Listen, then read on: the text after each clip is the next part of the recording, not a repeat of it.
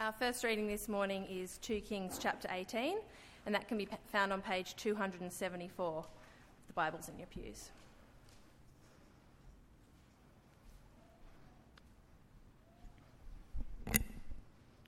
That's 2 Kings chapter 18, beginning at verse 1.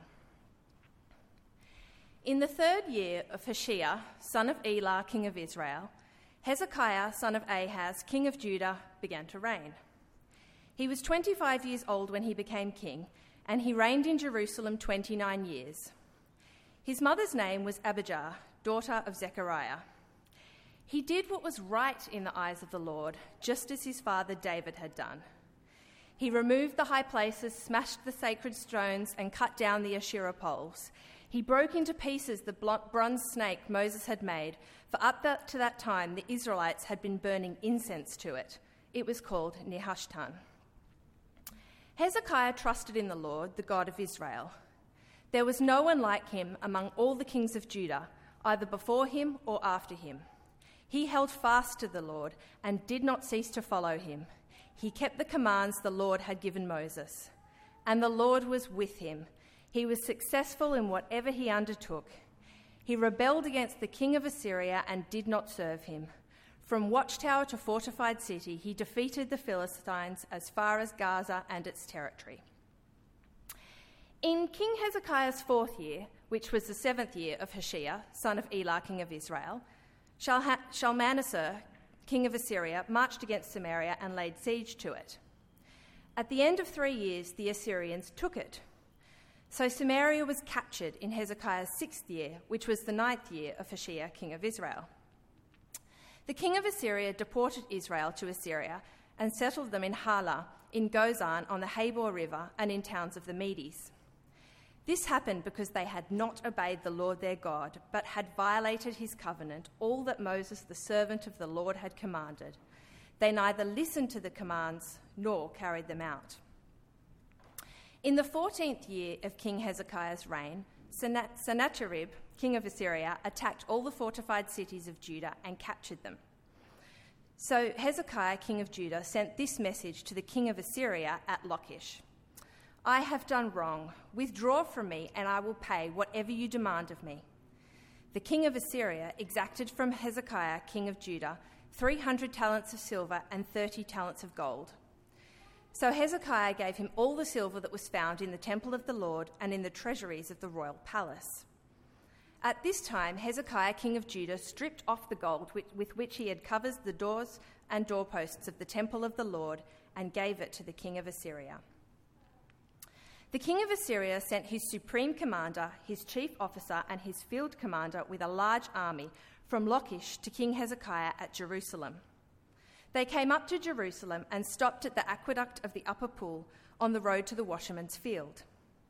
They called for the king, and Eliakim, son of, son of Hilkiah, the palace administrator, Shebna the secretary, and Joah, son of Asaph the recorder, went out to them. The field commander said to them, Tell Hezekiah, this is what the great king, the king of Assyria, says. On what are you basing this confidence of yours? You say you have strategy and military strength, but you speak only empty words. On whom are you depending that you rebel against me? Look now, you are depending on Egypt, that splintered reed of a staff which pierces a man's hand and wounds him if he leans on it. Such is Pharaoh, king of Egypt, to all who depend on him. And if you say to me, We are depending on the Lord our God, isn't he the one whose high places and altars Hezekiah removed? saying to Judah and Jerusalem, You must worship before this altar in Jerusalem? Come now, make a bargain with my master, the king of Assyria. I will give you 2,000 horses, if you can put riders on them. How can you repulse one officer of the least of my master's officials, even though you are depending on Egypt for chariots and horsemen? Furthermore, have I come to attack and destroy this place without word from the Lord? The Lord himself told me to march against this country and destroy it.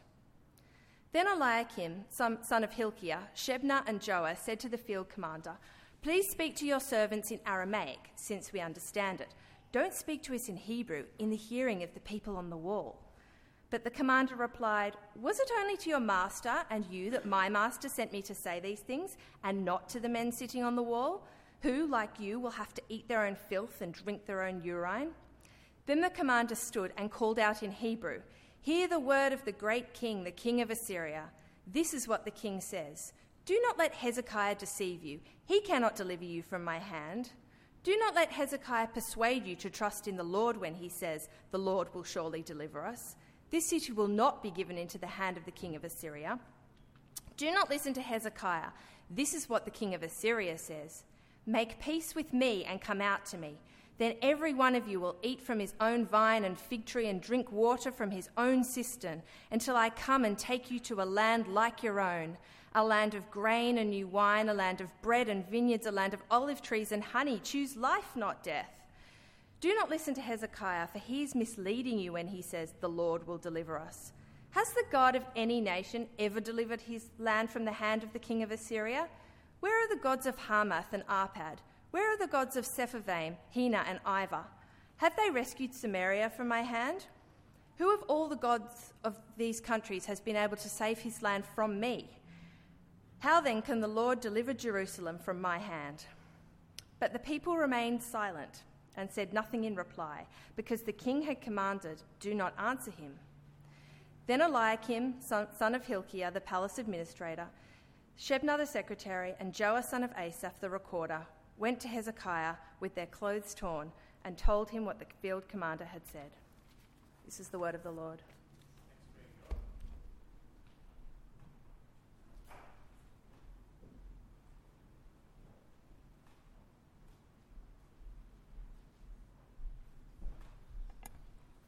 The second reading today is from Romans chapter 9, which is on page 801, verse 6. It is not as though God's word had failed, for not all who are descended from Israel are Israel, nor because they are his descendants are they all Abraham's children. On the contrary, it is through Isaac that your offspring will be reckoned. In other words, it is not the natural children who are God's children, but it is the children of the promise who are regarded as Abraham's offspring. For this was how the promise was stated At the appointed time I will return, and Sarah will have a son. Not only that, but Rebekah's children had one and the same father, our father Isaac.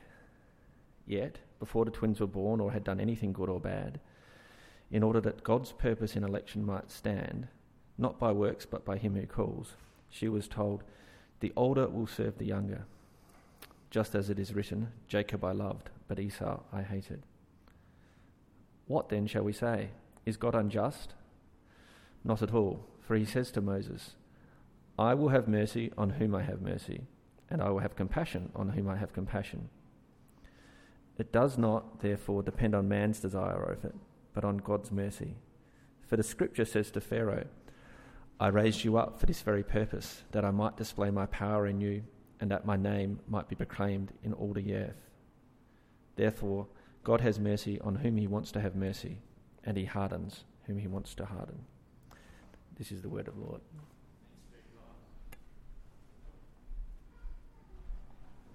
Uh, let me add my welcome this morning. If you're new visiting amongst us, it's great that you've uh, joined us in the crazy month that is December. Uh, I know it's easy to be distracted in a month like this, uh, but we want to focus uh, from that reading in Kings. Uh, we're back in Kings. If you've been with us, we've been working our way through Kings. It's the lead up to Christmas.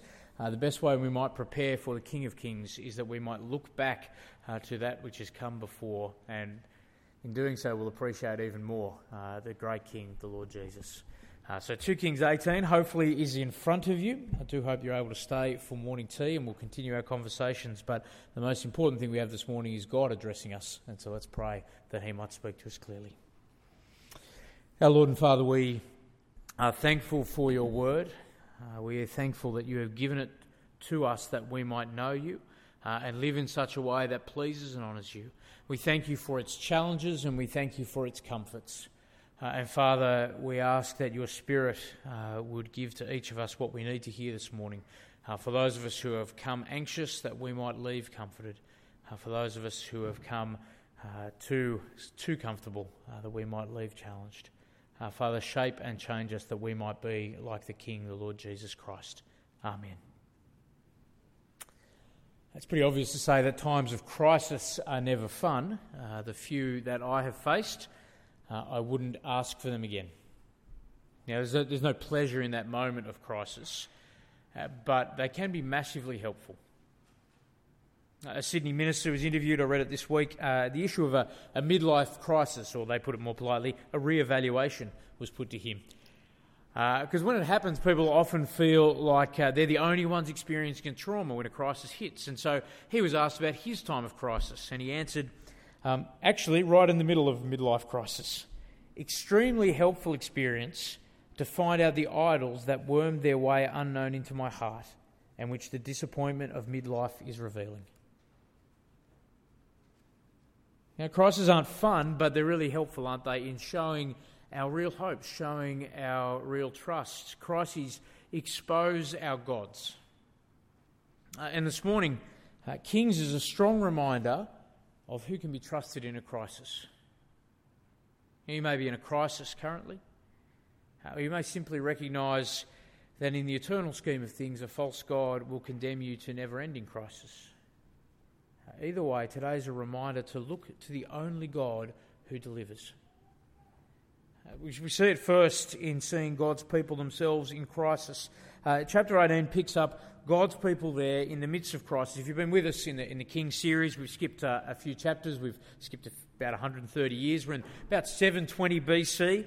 Uh, it's been about 250 years since um, the kingdom of Israel under Solomon was glorious, was, was the place everyone envied. Now it's Assyria up to the northeast. We might have a map flash up in a moment. We do, brilliant.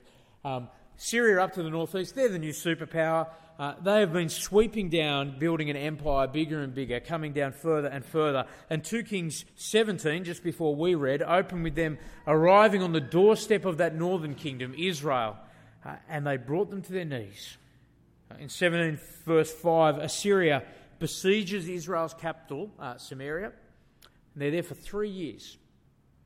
And then 2 Kings 17, verse 6, in the ninth year of Hoshea, king of Assyria, captured Samaria and deported the Israelites to Assyria. And now Assyria is on the doorstep of Jerusalem, the southern kingdom. That, that's the first and obvious bit of the crisis, isn't it? That, you know, in 18 verse 13, um, the fortified cities of Judah have already started to fall to the Syrian army. So the other, you know, I think Newcastle has already fallen. They're on their way now. They're here in Sydney. Um, we don't have to worry too much. No, no, we do worry about Newcastle. Um, you know, there is a very real threat that what has happened to Israel, you know, cities burned, citizens killed, survivors scattered across the Assyrian armies, families split up, that is about to happen to them. Yeah, and with that army there camped, uh, besieging Jerusalem, they, they start threatening. Uh, they're talking the game up because uh, it's easier than fighting the battle if they can get them to surrender, isn't it? And so in, in 18 verse 19, um, the taunts start. He, he mocks them in verse 24 where they put their trust. You know, they put their trust in their ally Egypt. Uh, you know, it seems that Jerusalem have decided to stop paying Assyria off, kind of mafia style protection money. Uh, they've decided to stop that and, and invest in Egypt. Think, oh, Egypt will help us out, you know, just down there to the southwest. They can help us out. No. Uh, he mocks them for the fact that, you know, Egypt is like a broken staff. Anyone who leans onto them will actually have their hands split open. They, and he mocks them, the Assyrians mock them further for their weakness. You know, in verse 23, it's a, meant to be a bit of a joke. He kind of goes, I'll give you 2,000 horses if only you could find a couple of people to ride them and actually battle us. You know, we, you're so weak, we would have to equip you to make it a decent battle. But he oversteps the mark when he starts mocking the Lord. He questions the Lord's ability to deliver. Um, if you flick over the page, 18 verse 29, he says, Don't let Hezekiah the king deceive you. He can't deliver you from my hand. And don't let Hezekiah persuade you to trust the Lord when he says, The Lord will surely deliver us. This city won't be given into the hands of the king of Assyria. You know, that, that ability to deliver is the, the key of that section. Uh, nine times uh, it's mentioned in, in the Hebrew original from verse 29 to 35, so over about six verses. You know, the point is, no other God's no other nation's God ha- has been able to deliver. So they point that out in, in verse 34 and 5. No one else has been able to stand up against us. You know, it's reminiscent, isn't it? Like, like those who mocked Jesus on the cross. You know, he, he saved others, but he can't save himself. You know, the enemies of God have a habit of just underestimating his ability to deliver. Still, the people of God are in a real crisis.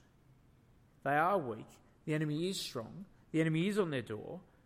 They know that God is able to deliver, but there's a second part to their crisis their own sinfulness. See, the lengthy description in chapter 17 of Israel's fall uh, was because of their sin, and it details it. You know, for centuries, the north had been worshipping the true God falsely, and the north had been worshipping false gods, truly. Uh, and the Lord had warned them over and over again. And it wasn't just Elijah and Elisha's ministry, spectacular ministries we've seen bits of in the past few weeks. Um, in 17, verse 13, the Lord warned Israel and Judah through all his prophets and seers. It's not like they were ignorant, they're just willful. Now, and Israel fell to Assyria because in 17, verse 18, the Lord was provoked to anger. In 17, verse 20, he gave them into the hands of the plunderers. And the pain of that is that Judah weren't much better. Wedged in between that in 1719, between the anger of the Lord and his handing Israel over. In 1719, we read, Even Judah, the south, didn't keep the commands of the Lord their God. They followed practices Israel introduced. So, yeah, as a nation, they might know the Lord does have power, but is he on their side? You see it close up in King Hezekiah himself. You know, he began so well. Uh, if you were listening as Amy read it earlier, in, in 18.3, he, he was the only king who was compared to David in doing what's right in the eyes of the Lord. So, of all the kings of Israel and Judah's history, only Hezekiah is compared to David in doing what's right. You know, he, he destroyed idolatry. He found old idols people had forgotten about, like that bronze serpent, and he kind of, I'm getting rid of that too. Uh, verse 5, 18.5, he worshipped and trusted the Lord like no other. In verse 6, he held fast to the Lord. But when the Assyrians came, when the threat, when the crisis hit, unfortunately, so did he have a crisis of faith. He, he stripped God's household, he stripped the temple of all the silver and gold, trying to buy the Assyrians off. At that key moment, he lost faith. You know, God's people are in crisis. There is this enemy on the door. They've been rejecting the one who could deliver them. You know, God might have the power, but after they've robbed him time and time again, why would he want to? So, in those midst of crisis, 2 Kings shows us there is only one place to turn. There is only one God who can actually deliver. Assyrians don't think he's got power. Uh, Judah might worry about his willingness. But, but chapter 19, we didn't read it. You can read it later on. Um, chapter 19 begins Hezekiah in grief and in repentance. He, he heads off to the temple. And, and he sends a special message to God's prophet Isaiah in 19 verse 4 to, to ask him to pray. Because the Lord has been mocked. And pray as well for the sake of the remnant who are in crisis. In 19 verse 7, Isaiah gives the Lord's reply um, The Assyrian army is going to be sent packing, and they will face the sword, but not by Jerusalem staging a fight. You know, the Lord is going to do something more spectacular to underline that he is the one who saves. For those who question his ability, he'll make it clear it's just him. For those who are uncertain about his care of them, he will give a definitive answer. The climax, skip to the end of 19, chapter 19, if you pick it up in verse 35. That night the angel of the Lord went out, and he put to death 185,000 men in the Assyrian camp. And when the people got up the next morning, there were all the dead bodies. And so Sennacherib, king of Assyria, broke camp and withdrew. He returned to Nineveh. He stayed there one day while he was worshipping in the temple of his god, Nisroch. His sons, Adramelech and Sharezer, cut him down with a sword, and they escaped to the land of Ararat. And Esarhaddon, his son, succeeded him as king. You know, that, that final comment where uh, Sennacherib gets killed in the presence of his God is to underline that there is only one God who delivers. And the reasons he saves are just as clear. Uh, just before that bit I read, um, why does he save? 19 verse 34. I will defend this city, this is the Lord speaking, I will defend this city and save it for my sake and for the sake of my servant David. Why does God save? Well, He saves for the sake of His name's honour, and He saves because of His faithful mercy. Running through this whole section is a thread of God's reputation at stake. You know, the enemy are suggesting that Lord uh, is nothing more than your kind of local garden variety deity. You know, he is no match for their power. You know, Hezekiah prays not just for himself, but he prays because he's got a concern for the reputation of God. In 1919, he, he prays for God to deliver them that all the kingdoms of the earth would know that there is only one God. See, God saves that people might know what He's really like. He saves for His name's sake. God will not be mocked. It is not right for, for creation to take the Creator's glory. It's not right for humanity to live in the error that God is anything less than He is. It is not right for, for God to have His name disregarded. He saves for His name's sake. But He also saves because of His mercy. That's why David gets a mention. God had made promises to David uh, that a great household from him would be established. And yeah, Hezekiah didn't deserve to be saved. Judah didn't deserve to be saved. But, but the God who delivers doesn't break his word. He is constantly merciful to those who break theirs. Now, that's what makes the Lord's name so great his faithful mercy. That's what the Lord wants the watching world to know about him and to think about him when they hear his name. Because they're, they're held together, his faithful mercy and his reputation. Uh, same combination in Romans 9 to 11. Damien read a bit of Romans 9 for us. Where Paul writes there God's absolute freedom in choosing that he will deliver whom he wants to in Christ from their sins, from his wrath. Romans 9:15 I'll have mercy on whom I'll have mercy, compassion on whom I'll have compassion. Uh, and why is he so free in that? Well, 9, 9, Romans 9, verse 7 that my name might be proclaimed in all the earth. That is, God's name and his mercy consistently go together, they go hand in hand. Yet God's name, his reputation, who he is, he is the God who delivers powerfully because he's merciful, and he would have the world know that. I sat preparing and, and reflecting on this passage and preparing part of this talk uh, in a park, I was uh, waiting for one of my daughters to uh, finish gymnastics. Playground was just in front of me, one of the more peaceful places in the world to prepare talks from the scriptures. Um, I was struck by one young boy um, blaspheming loudly and liberally. Uh, this boy, for him, the name of the Lord meant nothing more than just an expression of shock, um, of anger with his siblings, and disappointment, really. and I felt sorry for him because he'd never been taught any better. He knows so little of who the Lord actually is, you know, because when you see the Lord's deliverance, you realize his name is actually a beautiful thing. His name is a, a byword for faithful mercy. And that's what the world should know of him, and that's what we should know of him. See, crises may not be fun, but they're really, really helpful because they reveal where our true trust is. And, and, and we're encouraged this morning to, to look to where there is a place that is reliable, to look to the character and action of our God. Three behaviours we should learn after seeing the God who can deliver. Uh, first is about our prayer. Pray according to God's name. So when the crisis hit, Hezekiah knew he could do nothing else except pray. Uh, you know, there's an urgency in 19 verse 1 in, in the original language um, that it goes, as soon as Hezekiah heard. I kind of lose it a little bit there, but, but it's an urgency. He, he tears his clothes, he, he goes to pray, and that kind of experience resonates, doesn't it? When, when the crisis hits, people pray. There are, uh, they say there are no atheists in the trenches. Uh, I recently offered to pray for a, um, a man's father who was in hospital. He's not a Christian, but he really appreciated it. You know, we, we all pray in that time of trouble. But Hezekiah's prayer pushes us not just to pray in a crisis, it shows us what to pray in a crisis our prayer should still be concern for our God. Our prayer should still centre on God. Because that's what faith is all about, isn't it? To be concerned for Him and not become self centered in that moment of crisis. Uh, if we have a look at that prayer, which we've been focusing on a bit this morning from the, from the kids' talk through our prayers to now, 19, pick it up in verse 17, Hezekiah's prayer.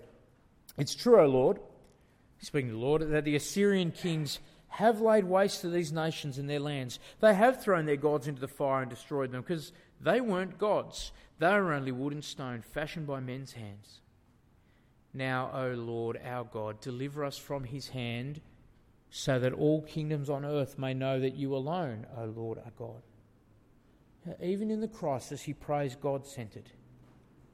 He makes his request for God's sake, not just his own. I was challenged this week not just to pray, but how I pray. Now, to pray in Jesus' name is not just a kind of signature we put at the end before we do an Amen.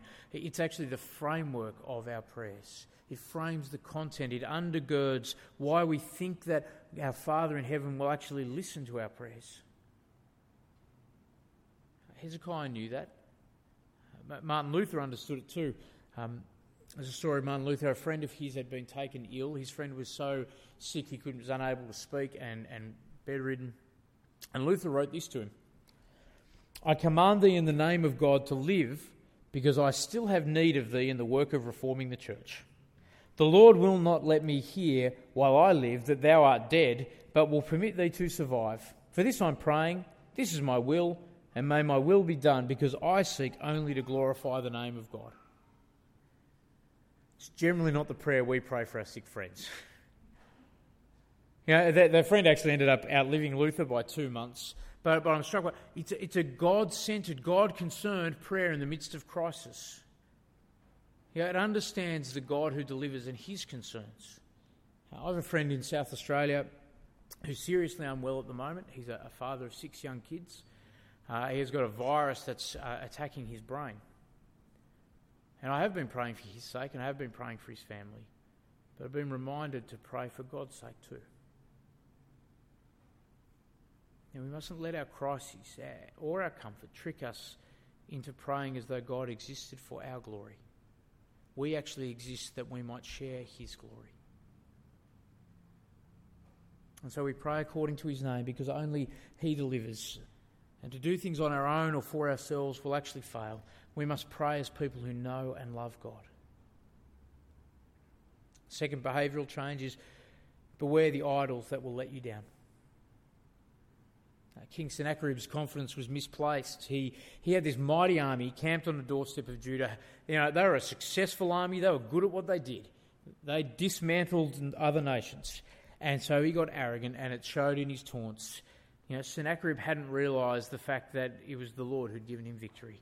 The sword was his God, and his God let him down. Now, even Hezekiah fell into a similar trap. When the crisis hit, even though he'd had a, a, kind of faithful early reign, he turned to cash and connections to save him. He handled the, the, the temple's silver and gold over to Assyria. He tried to curry favour with Egypt, but nothing worked till he turned to the Lord. Now, idols fail. And beware putting your hope in anything but seeking first the kingdom of God. Because anything else, everything else will fail. They will let you down. You know, as that idol, uh, that interviewee I mentioned at the start said, idols can worm unknown into the heart. The disappointments, though, will reveal them. Yeah, that was Sennacherib. That was Hezekiah's experience. And, and maybe that's been your story. In those moments of crisis, your idols have been discovered. A Christian friend of ours uh, tragically lost her daughter, uh, aged 19. Uh, and in her grief, uh, she went to a medium to make contact with her daughter. Uh, later on, she uh, repented of it. She shared the story with others. She realised afterwards that her love of her daughter, which is a good thing, in such a terrible time, and it was a really, really terrible time, had actually become her idol. Yes, enjoy the good gifts God gives, but beware becoming dependent on them. Beware living for them. Beware idols that will let you down, because there's only one God who delivers. And so finally, let me encourage you to trust in God's mercy. Now, Hezekiah failed dismally. After that great start serving the Lord, he caved under pressure, but the Lord forgave. He, he did the same for his nation Judah because he is a merciful God. His mercy can be trusted, and it works. Now, we'd be fools to think of ourselves any better than Hezekiah. Even, even the greats of faith stumble, don't they? Uh, Wang Mingdao was a, a, Chinese pastor in Mao's uh, Cultural Revolution. In, in 1949, he was imprisoned. Uh, his final message to his congregation, he, he said, uh, We shall make whatever sacrifice is required of us in being faithful to God. Regardless of how others may twist the truth and slander us, we, because of our faith, shall remain steadfast. And you go, What a great sermon, what a great leader. He went to prison, he was there for seven years. And then he recanted Christ and joined the Communist Party and got his freedom. It did great damage to the church who had looked to him. Uh, of course, he wasn't truly free. Uh, he, he spoke afterwards um, about how he walked the streets thinking of himself, I'm Peter, I'm Judas. And so he publicly reconfessed his faith and went back to prison. You know, greats of faith have failures, but Christ's blood covers it all. And we, who I suspect to have smaller faith, uh, may have smaller failures under much less pressure than he did. You know, slipping easily into to gossip at work or, or envying the neighbour's, you know, latest acquirement or, or just that pride that sneaks in when we've done a good deed that no one else happened to notice, but we noticed. You know, our little fallings. And if you've come today burdened with, with perhaps a crisis of your own failures, don't leave the same way. You know, when we fail, big or small, we can trust His mercy. You know, when we go and we admit our sin against heaven, we know that that burden is entirely lifted. He has taken it to the cross and He has delivered us there at that moment. See, crises aren't fun, and if you're in the midst of one now, I'm not trying to pretend it isn't, but they, they can be helpful. They can be really helpful if they will turn you back to the one and only God who delivers. Let's pray. Our Lord and Father, we are thankful for your power, but also your mercy. We thank you for the way in which you do so many great and glorious things for our benefit. Father, we thank you and praise you as the one and only God who can deliver. And Father, we ask that we would look only to you, that we would trust only in you, we would delight in you alone, and that we might be concerned as you are for your name to be known. Father, we pray that you would continue to uh, deliver us, but also uh, deliver the many in our city, that others might know your name, that others might know your faithful and merciful character. In Jesus' name we pray. Amen.